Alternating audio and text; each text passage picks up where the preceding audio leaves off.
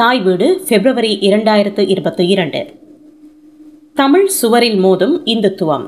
எழுத்து விக்னேஷ் கார்த்திக் அஜஸ் அஷ்ரஃப் தமிழில் மணிவேலு பிள்ளை தமிழகத்தின் அடையாளமாக திகழும் பல் வன்மையும் வெவ்வேறு குழுமங்களை அரவணைக்கும் மரபும் பாரதிய ஜனதா கட்சியின் அரசியல் பாணிக்கு எதிர்மாறானவை. நாடாளுமன்றத்துக்கு முப்பத்து ஒன்பது பிரதிநிதிகளை அனுப்பும் தமிழகத்தில் மோடி மாநிலங்களுக்கு வருவார் பேசுவார் வெல்வார் என்ற மந்திரம் இதுவரை பலிக்கவில்லை. மோடியின் வேட்டி சால்வை. தமிழ் பண்பாட்டு குறியீட்டுகளை பயன்படுத்தி தமிழ்நாட்டை ஈர்க்க முயல்கிறார் மோடி எனினும் சென்னையில் பாதுகாப்பு கண்காட்சியை துவக்கி வைக்க அவர் வந்தபோது திரும்பிப்போ மோதி என்ற முழக்கமே சமூக ஊடகங்களில் மேலோங்கியது. வேட்டி சால்வை அணிந்து மாமல்லபுரம் வந்து சீன அதிபர் சியுக்கு அவர் தமிழ் விருந்து அளித்தபோது திரும்பிப்போ மோதி என்ற முழக்கம் ஓர் லட்சம் தடவைகள் எழுந்தது. தமிழ்நாட்டை அவரால் ஈர்க்க முடியவில்லை. தமிழ்நாட்டு மக்களின் வெறுப்பை அவர் சம்பாதித்து வருகின்றார். மோடியின் தமிழ் பற்று. இந்தி இந்து இந்துஸ்தான் இந்துத்துவ கலவையே பாஜகவின் அரசியல் என்ற படிமத்தை மறைக்கும் நோக்குடன் தமிழ் தமக்கு பிடித்தமான மொழி என்று அவர் அடிக்கடி சொல்லி வருகின்றார். ஐநா பொதுச்சபையில் உரையாற்றிய போது தமிழ்ச்சங்க புலவர் கணியன் பூங்குன்றனாரின் யாதும் ஊரே யாவரும் கேளீர் எனும் கூச்சினை மேற்கோள் காட்டினார்.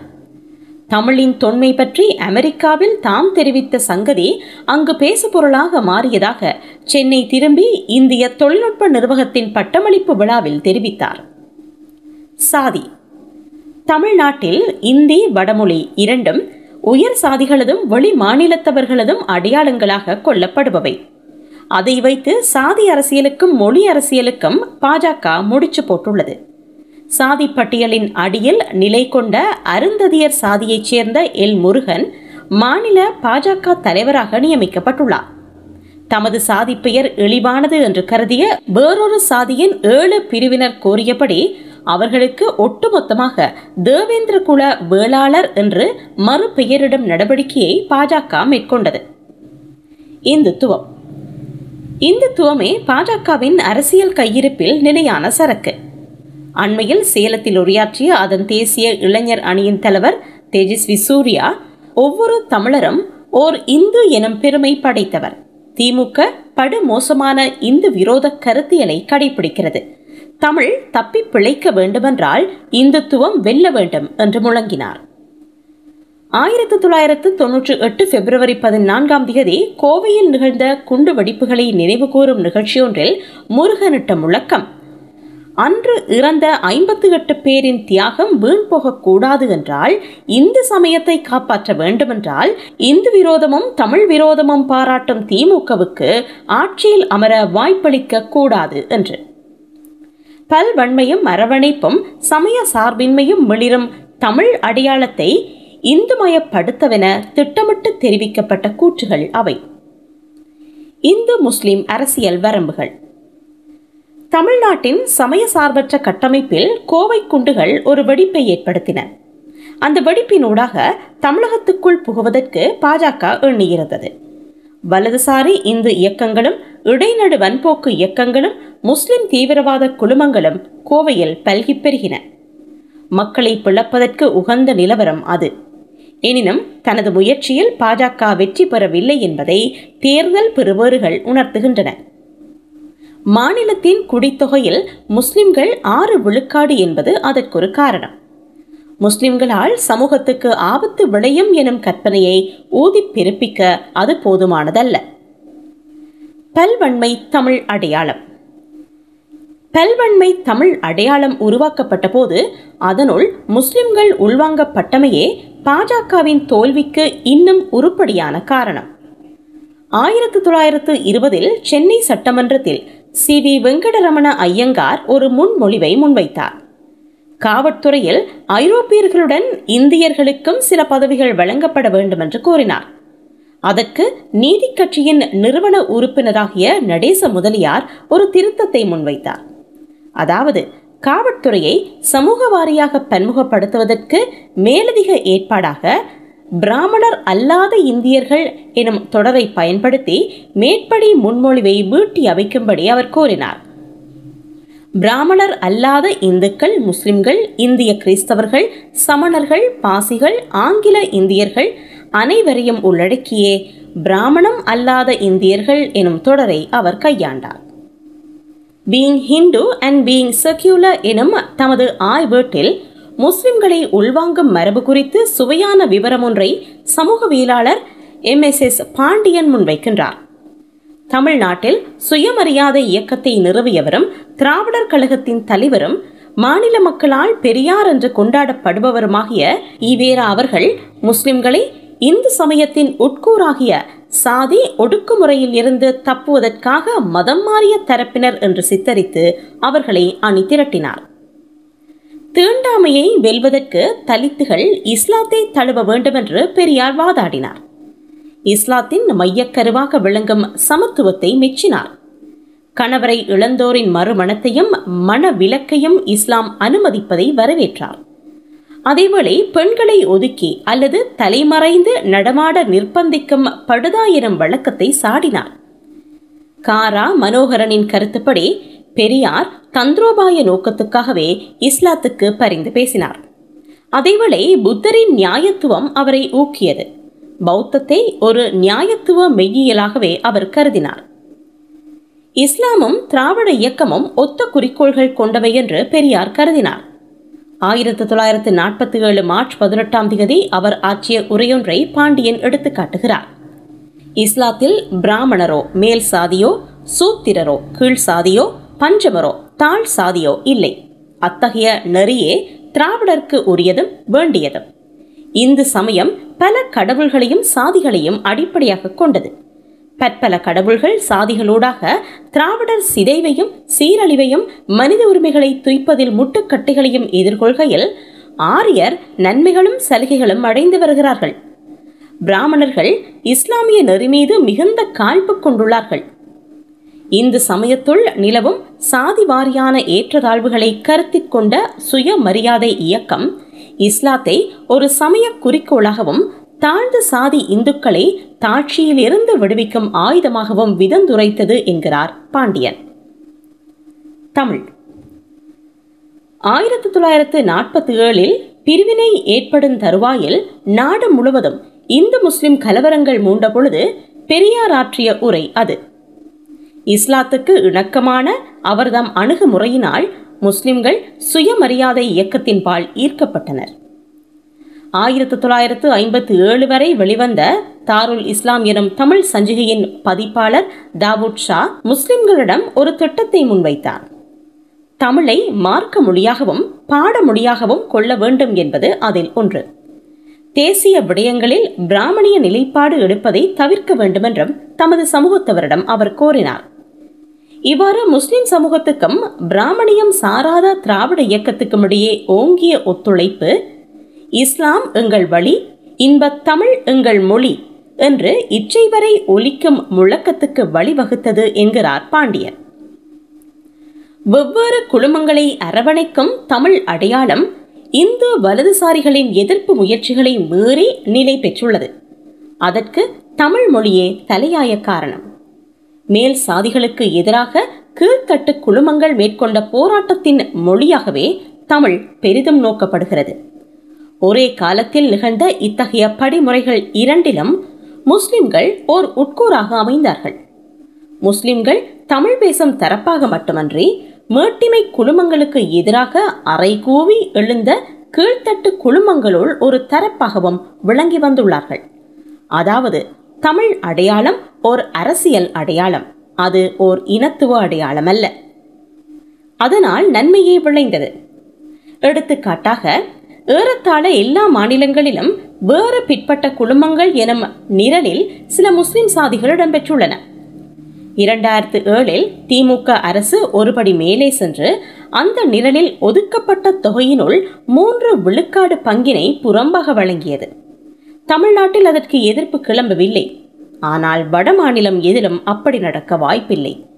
அங்கெல்லாம் பாஜகவே தலையாய அரசியல் சூத்திரதாரி என்பது மட்டுமல்ல அதற்கான காரணம். முஸ்லிம்களுக்கு திமுக புரிந்த நன்மையை மேல் சாதிகளுள் பொருள் வளம் குன்றிய பிரிவினருக்கு பத்து விழுக்காடு தொகை ஒதுக்குவதற்கு திமுக காட்டிய கடும் எதிர்ப்புடன் ஒப்பு நோக்கலாம்.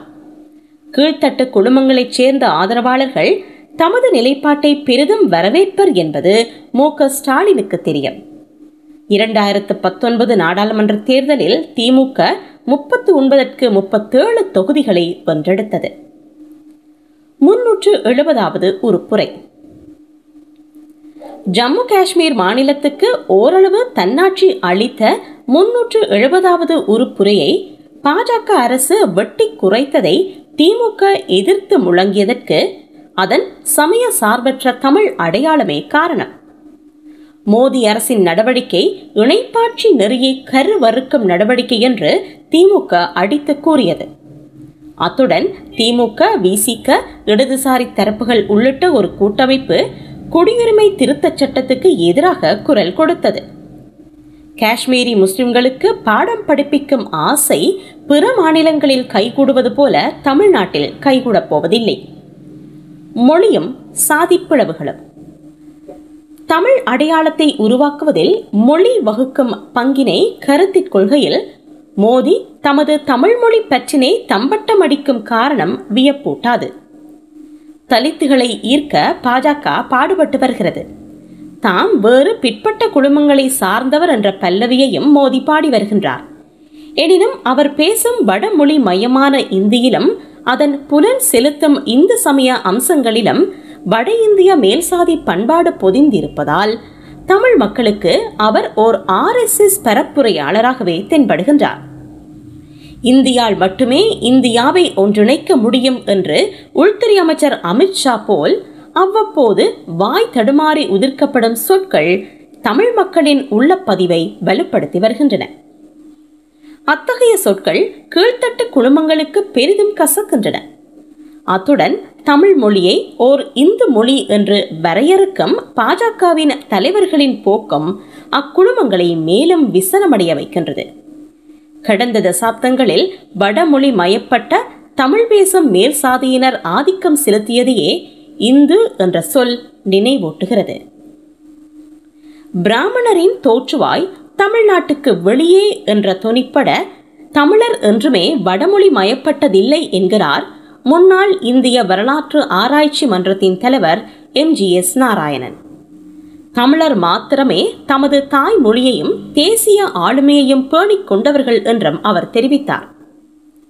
தமது அத்திவாரத்தை அகற்றுவதற்காக மாத்திரமன்றி தம்மை தாழ்ந்த சாதியினரின் கட்சி என்று காட்டுவதற்காகவும் சாதி மொழி இணைப்பைக் கொண்டு தலித்துகளை பாஜக ஈர்க்க முனைகின்றது. அதனால் அடுத்த சில ஆண்டுகளில் பாஜகவுக்கு கிடைக்கக்கூடிய அறுவடையை நாம் பொருட்படுத்த வேண்டியதில்லை. தமிழ்நாட்டின் சமூக நீதி அரசியலில் கிட்டத்தட்ட விகிதாசார பிரதிநிதித்துவத்தின்படி சமூக குழுமங்கள் அனைத்துக்கும் அரசியல் அதிகாரம் கிடைத்துள்ளது. எடுத்துக்காட்டாக ஆயிரத்தி தொள்ளாயிரத்து எழுபதுகளில் சட்டமன்ற உறுப்பினர்களுள் ஏறத்தாழ முக்கால்வாசி பேர் வேறு பிற்பட்ட குழுமங்களை சேர்ந்தவர்களாக விளங்கினார்கள். தற்போதைய சட்டமன்றத்தில் அரைவாசிக்கு சற்று மேற்பட்டோர் அவர்களே. பதினைந்து முதல் இருபது விழுக்காட்டினர் தலித்துகள். எஞ்சியோர் மற்றவர்கள்.